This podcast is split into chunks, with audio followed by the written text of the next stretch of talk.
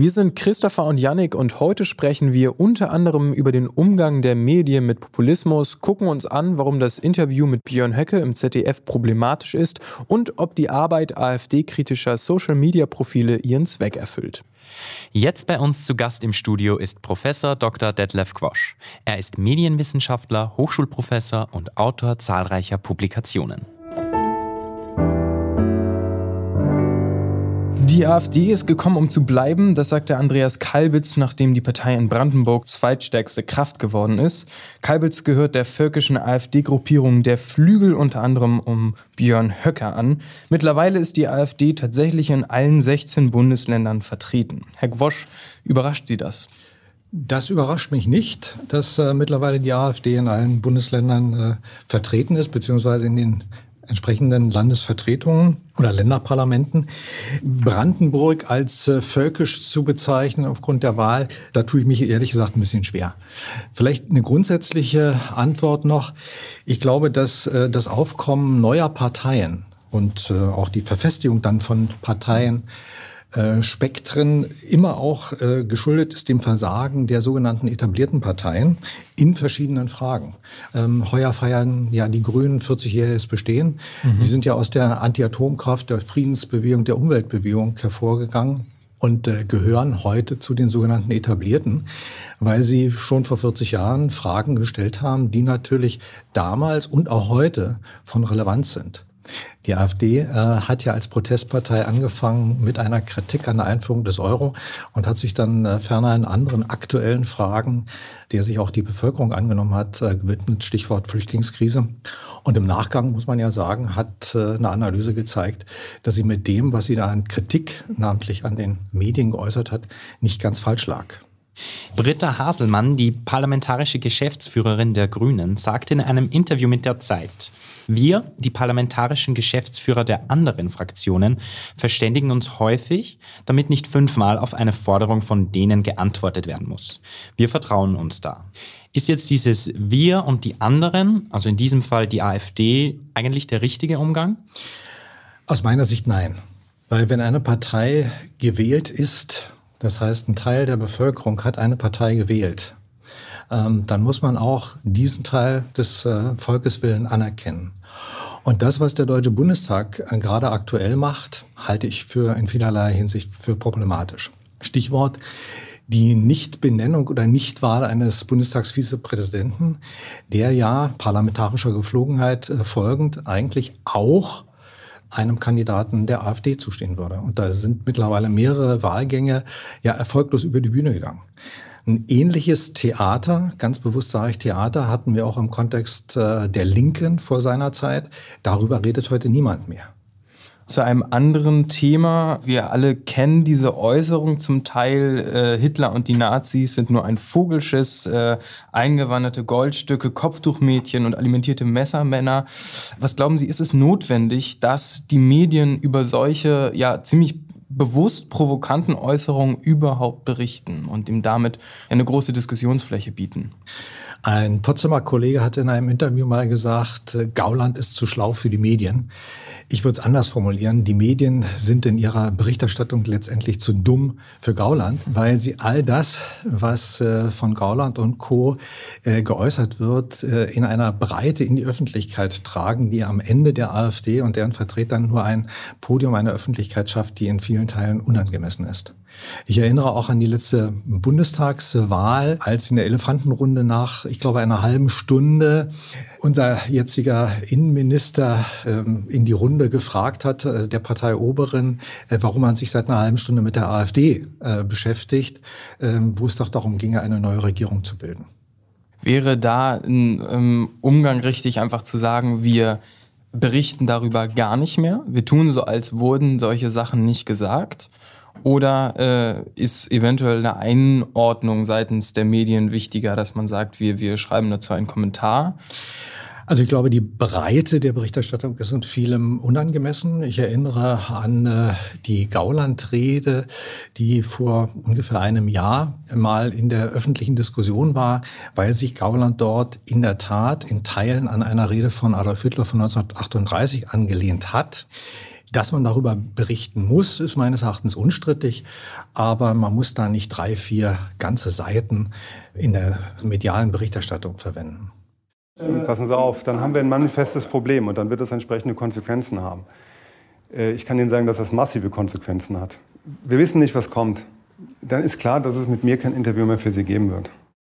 Das war ein Auszug von dem Interview mit Björn Höcke im September 2019 vom ZDF und sorgte für sehr viel Kritik. Die einen bezeichnen den Umgang des Journalisten mit ihm als falsch, die anderen sehen in Höckes Aussagen eine Drohung und einen Eingriff in die Pressefreiheit. Herr Gwosch, wie würden Sie dieses Interview einordnen? Also ich äh, halte Herrn Höcke auch für gefährlich. Aber ich äh, halte auch für falsch, äh, wie dieses Interview A geführt worden ist. Und ich halte für gänzlich falsch, dass es dann im Nachgang auch noch als vorbildlicher erklärt worden ist, beziehungsweise dass es überhaupt zur Ausstrahlung kam. Äh, ich halte auch diese ähm, vermeintliche Drohung seitens Herrn Höcke für, für überzogen beziehungsweise ich sehe das nicht als einen Angriff auf die Pressefreiheit, sondern äh, wenn man sich das Interview mal ein bisschen vorurteilsfrei anschaut, dann sieht man einen ja auch sehr emotional angeschlagenen Interviewpartner. Und wenn die Absprache in der Tat äh, richtig war, dass es um die Landtagswahl in Thüringen ging, wo Höcke Spitzenkandidat war, ähm, dann halte ich auch für unangemessen den Einstieg mit den Fragen an die Parteikollegen von Herrn Höcke, äh, ob ein bestimmtes Zitat von Herrn Höcke oder von Adolf Hitler sei. Also das ist nach meinem Dafürhalten kein Ruhmesblatt für Interviewkultur, wie es im öffentlich-rechtlichen Rundfunk stattfinden sollte. Wobei man fairerweise sagen muss, das ZDF und äh, die Interviewer gehen ja gelegentlich nicht nur mit äh, Vertretern der AfD so um. Ich erinnere an ein legendäres Interview, das äh, Frau Slomka mit äh, Sigmar Gabriel geführt hat. Und wenn man sich das anschaut im Kontext der dann äh, nachrangigen Bundestagswahl 2017 äh, ist das auch für mich ähm, Beispiel dafür, dass eben nicht nur AfD-Politiker manchmal nicht angemessen äh, interviewt werden. Ja, Sie haben ja schon angemerkt, der ZDF-Chefredakteur hat natürlich auch ein Statement abgegeben. Und zwar hat er im Mittagsmagazin gesagt, ähm, das Interview sei vorbildlich. Was hätten Sie als ZDF-Chefredakteur gemacht, wenn Sie dieses Interview hatten? Hätten Sie es veröffentlicht? Ich hätte es nicht veröffentlicht, äh, weil nach meinem Dafürhalten äh, Höcke und die AfD einmal mehr in einer Opferrolle gerückt werden. Weil wenn man neutral, sachlich, unparteiisch an die Interviewführung herangeht, dann ist da unfair mit einem Interviewpartner umgegangen worden. Ich sage das nochmal mit Blick auf Herrn Höcke, den ich für persönlich als gefährlich durchaus halte. Ähm, aber hier muss ich sogar Partei für Herrn Höcke ergreifen. Aber zeugt das nicht auch, also der Umgang des ZDFs mit Herrn Höcke von einer gewissen ja, Hilflosigkeit der Medien im Umgang mit der AfD oder dass es einfach kein Konzept, keine Strategie gibt, wie gehe ich mit der Partei um? Ich glaube, es ist die Hilflosigkeit. Ja, wir haben da ja auch wieder diese äh, Konzentrierung auf die Sprache, was wir eben schon äh, zweimal angesprochen hatten, wozu Sie jetzt auch Stellung genommen haben. Hier zum Beispiel ein Interview von Theo Koll, dem Leiter des ZDF-Hauptstadtstudios, mit Herrn Tino Krupalla von der AfD, äh, der auch in der Vergangenheit aufgefallen ist, eben Wörter aus dem Nationalsozialismus zu benutzen. Aber anders als das Interview, was es davor mit Björn Höcke gab, wurde das Interview auch online wesentlich positiver aufgefasst. Es es gab wesentlich weniger Kritik von den verschiedenen Seiten. Finden Sie, dass dieses Interview besser gelungen ist und besser geführt wurde? Letztendlich ja, äh, weil dem neuen Pressesprecher der AfD ähm, auch Raum gegeben wurde, ähm, seine Position zu vertreten, wenngleich ähm, von Seiten ZDF und Theo Kroll natürlich und zwar völlig zu Recht äh, nachgefragt worden ist mit Blick auf äh, die von Ihnen angesprochene Sprache ähm, und man äh, auch eine gewisse Hilflosigkeit gesehen hat bei Herrn Kropala, äh, diese Dinge jetzt äh, in diesem Live-Interview, glaube ich, war es, dann auch zu rechtfertigen. Also er fühlte sich offenkundig nicht recht wohl in seiner Haut, was, glaube ich, nicht primär dem Umstand geschuldet war, dass er in dieser Rolle jetzt neu war und er jetzt eine Partei nach außen repräsentieren soll, sondern ich glaube, er fühlte sich unwohl, auch mit diesem Ausschnitt in dem Interview aus einem Wahlkampf und hat versucht, einen Spagat zu finden, den er ja ohnehin äh, in den einzelnen Flügeln der Partei äh, vollziehen muss. Nach dem Ausflug ins lineare Fernsehen tauchen wir jetzt ein bisschen in die Online-Welt ein, beziehungsweise werfen einen Blick auf die sozialen Netzwerke, wo ja auch der amtierende Präsident der USA Donald Trump sehr aktiv ist. Und er twitterte am 27. November 2090, äh, pardon, 2019 kommentarlos ein Foto von sich, auf dem sein Gesicht auf den nackten Oberkörper des Schauspielers Sylvester Stallone als Rocky Balboa montiert wurde. Das Bild wurde tausendfach kommentiert, geliked und geteilt und auch die Tagesschau hat das Bild in ihrem Feed geretweetet. Und wir fragen uns ein bisschen, was könnten die Beweggründe der Tagesschau gewesen sein, diesen völlig inhaltslosen Beitrag ähm, des US-Präsidenten auch aufzugreifen? Also man kommt ja nicht umhin, wenn man sich ein bisschen historisch äh, mal mit der Tagesschau beschäftigt, dass ähm, manch anderer inhaltsloser Beitrag da auch schon in der Tagesschau gesendet worden äh, ist. Ich erinnere an einen Beitrag, wie ein 18-jähriger äh, junger Mann, der nicht im Besitz einer Fahrerlaubnis war, mit einem Gurkenlaster kollidiert ist. Insider werden wissen, um wen es hier geht. Mit Blick auf diese Trump-Karikatur, so würde ich es mal nennen, Natürlich ist der Führer der westlichen Welt immer Gegenstand medialer Berichterstattung und er wird natürlich zu Recht auch karikiert, wobei Trump das ja meist selber macht, meistens via Twitter. Vielleicht habe ich mir gedacht, als ich das Bild gesehen habe, wollte er schlichtweg nur mit Wladimir Putin gleichziehen, äh, wo ja auch ein Bild, glaube ich, äh, jedem bewusst ist, wo er mit nacktem Oberkörper auf einem Pferd sitzend dann durch die Gegend reitet. Vielleicht äh, vereinigt beide Politiker, Trump gleichermaßen als auch Putin, dass sie sehr machtbesessene, egozentrische Politiker sind. Und äh, Trump ähm, wollte einfach nur gleichziehen mit Herrn Putin. Und finden Sie, dass es Aufgabe einer Nachrichteninstanz wie der Tagesschau ist, sowas überhaupt zu verbreiten? Ich glaube, da sind andere Sendungen vielleicht geeigneter als unbedingt die Tagesschau, als das Mutterschiff oder das Flaggschiff der Nachrichtenberichterstattung in Deutschland. Ist es nicht vielleicht generell so dieses Phänomen soziale Netzwerke daran schuld, dass Populisten so stark werden? Also man teilt relativ schnell, ohne darüber nachzudenken und dadurch werden solche Inhalte einfach in die Breite gestreut. Ja, ich glaube auch, dass die Radikalisierung natürlich zugenommen hat äh, in den letzten Jahren durch die sozialen Medien.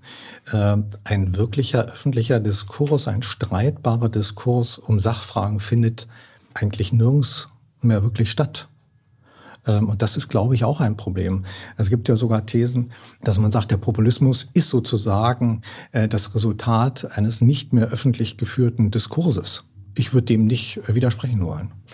Wenn wir da auf Twitter bleiben und eigentlich auch bei der Thematik zum Thema, ob es einen Diskurs gibt oder nicht, ähm, wäre meine nächste Frage bezüglich der Hashtags, und zwar dem No-AfD-Hashtag. Da haben wir wieder das Phänomen, dass Leute sich äh, von der AfD abgrenzen wollen, deswegen unter Tweets, die an die AfD adressiert sind, äh, den Hashtag NoAfD schreiben, was allerdings natürlich auch wieder diese Tweets zu mehr Reichweite verhilft. Und da auch wieder die Frage, glauben Sie, dass diese Anti-Bewegung der AfD am Ende wieder in die Hände spielt?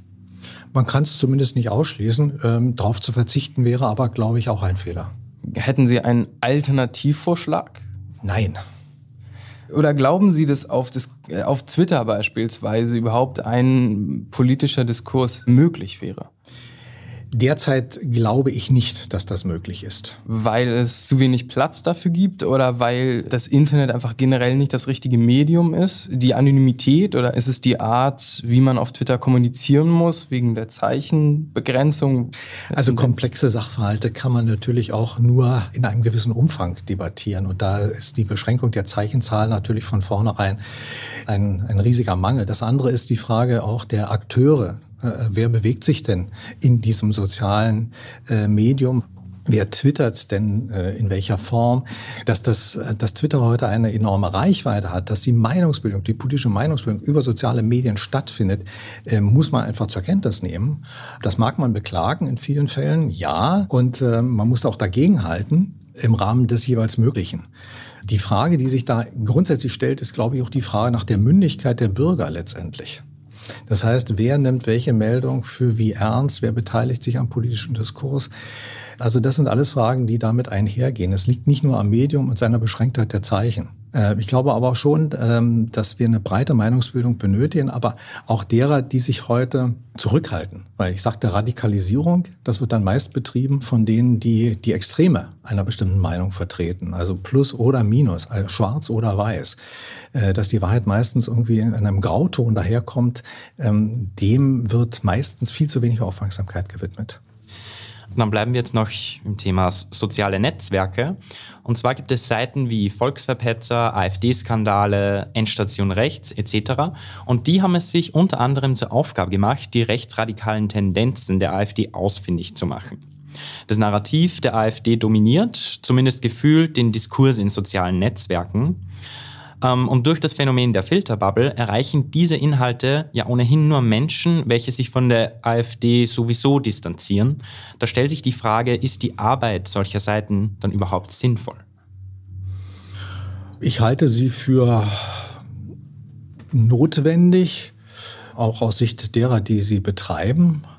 Ob sie sinnvoll ist im Sinne von, äh, das hat einen bestimmten Effekt, der der Intention Rechnung trägt, den die Betreiber verfolgen. Das wäre kritisch zu hinterfragen. Bräuchte man dann nicht vielleicht soziale Netzwerke, die ohne einen Algorithmus funktionieren, also wie so eine öffentlich-rechtliche Plattform? Ach, man kann schöne Träume haben, ja. Weil nun das Problem, was wir irgendwie haben, ist, dass Leute natürlich immer das Bedürfnis hatten, sich zu positionieren und auch schon immer über gesellschaftliche Probleme oder über Politik geredet haben. Und nun, wo wir natürlich, wo das Internet so präsent ist, die Leute natürlich auch das Bedürfnis haben, das im Internet zu tun. Äh, was ist denn dann die Möglichkeit zu versuchen, einen politischen Diskurs herzustellen oder seine Meinung zu sagen, wenn es die Leute gar nicht erreicht? Ich glaube, es würden sich viel, viel mehr Menschen am politischen Diskurs auch in der Bundesrepublik Deutschland beteiligen, wenn sie den Eindruck hätten, dass ihr Wort erstmal Gehör findet. Und sie nicht aufgerieben würden zwischen den Polen, die ich schon benannt habe, zwischen dem Schwarz oder Weiß. Wenn man das Gefühl hätte, es wird einem zugehört. Aber schauen Sie sich doch auch politische Talkshows an. Da ist ein Schlagabtausch, das, was im Mittelpunkt steht. Äh, es geht um persönliche Befindlichkeiten, es geht um Behauptungen, aber es geht selten um die Frage, ob äh, Sachfragen wirklich richtig diskutiert werden. Also Vernunft, sage ich immer, ähm, hat keine Konjunktur seit 200 Jahren schon nicht und länger und leider auch nicht in unserer vermeintlich aufgeklärten Zeit. Da müsste sich sozusagen die Atmosphäre, das Klima wandeln, dass wir, was meines Erachtens notwendig wäre, breite Öffentlichkeiten in einen Diskurs über Politik, über Wirtschaft, über das Zusammenleben ganz allgemein zusammenzubekommen. Aber da bin ich ganz äh, skeptisch, dass das jemals passieren wird. Wenn Sie sagen, dass das, was gesagt wird, auch gehört werden möchte, von wem genau soll es gehört werden? Naja, von der breiten Öffentlichkeit, die bislang aus diesem Diskurs ausgeschlossen ist. Äh, wer, wer sind denn die Meinungsführer? Ähm, eine Breite der Öffentlichkeit ähm, findet ja gar kein Gehör. Weder bei der Politik noch, äh, noch irgendwo sonst, auch in den Medien nicht. Und äh, da, muss ich, da muss etwas äh, passieren. Die Leute müssen das Gefühl haben, dass ihre Meinung wichtig ist. Und das, glaube ich, haben viele nicht. Und deshalb haben sie auch lange Zeit und immer noch auch AfD gewählt dass die AfD mittlerweile selbst äh, zum äh, politischen Establishment äh, fast gehört, ist dann, äh, naja, ein bisschen kurios. Nicht? Aber wie gesagt, äh, es ist ein Versuch einer bestimmten äh, Öffentlichkeit, äh, zumindest dann Gehör zu finden. Ob Sie das über die AfD finden, ist sehr, sehr fraglich. Aber es ist zumindest nachvollziehbar, was da als Grundintention auch hinter den Wahlergebnissen äh, letztendlich steht. Sascha Lobo ist unter anderem Kommunist bei der Spiegel, setzt sich intensiv mit den Fragen äh, nach dem vernünftigen Umgang mit Populisten auseinander und seiner Meinung nach werden rechtsextreme Ideen und Welterklärungen geschickt mit den vorhandenen Bauchgefühlen vermengt. Gute Argumente auf rationaler Ebene wirken selten. Man muss seinen Gesprächspartnern auf emotionaler Ebene begegnen und dadurch Zweifel wecken. Gehen Sie mit dieser Aussage, gute Argumente wirken selten einher. Das würde Zweifel an der Mündigkeit der Bürger hierzulande befördern oder wecken oder unterstellen. Ähm, dazu möchte ich mich jetzt eigentlich dann nicht äußern, letztendlich. Nein, warum sollen gute äh, Sachargumente nicht mehr wirken? Also das erschließt sich mir nicht. Wenn wir davon ausgehen, wenn wir unterstellen, dass die Menschen in diesem Land mündig sind, dann sollten sie auch Sachargumenten, so sie ordentlich vorgetragen werden, auch aufgeschlossen gegenüberstehen. Nein, es gibt kein Geheimrezept, es gibt keinen Königsweg. Das ist leider das Problem. Gut vorbereitet sollte man bei einem Interview jedenfalls sein.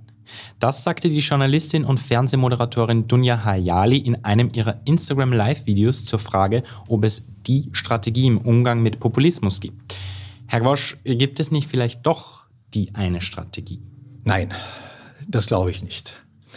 Ähm, ich glaube allerdings ähm, daran, dass man äh, nicht guten Journalismus betreibt, indem man sich mit einer Sache gemein macht. Ich erinnere da an ein Wort äh, von Hans-Joachim Friedrichs, der ja gesagt hat, äh, dass ein guter Journalist sich niemals gemein macht, auch nicht mit einer guten. Weil das, ähm, glaube ich, ist am Ende destruktiv. Sondern es geht darum, dass Journalisten auch Volksverführer demaskieren sollten und nicht als Art Bevormunder der Nation ihre Rolle zu finden haben.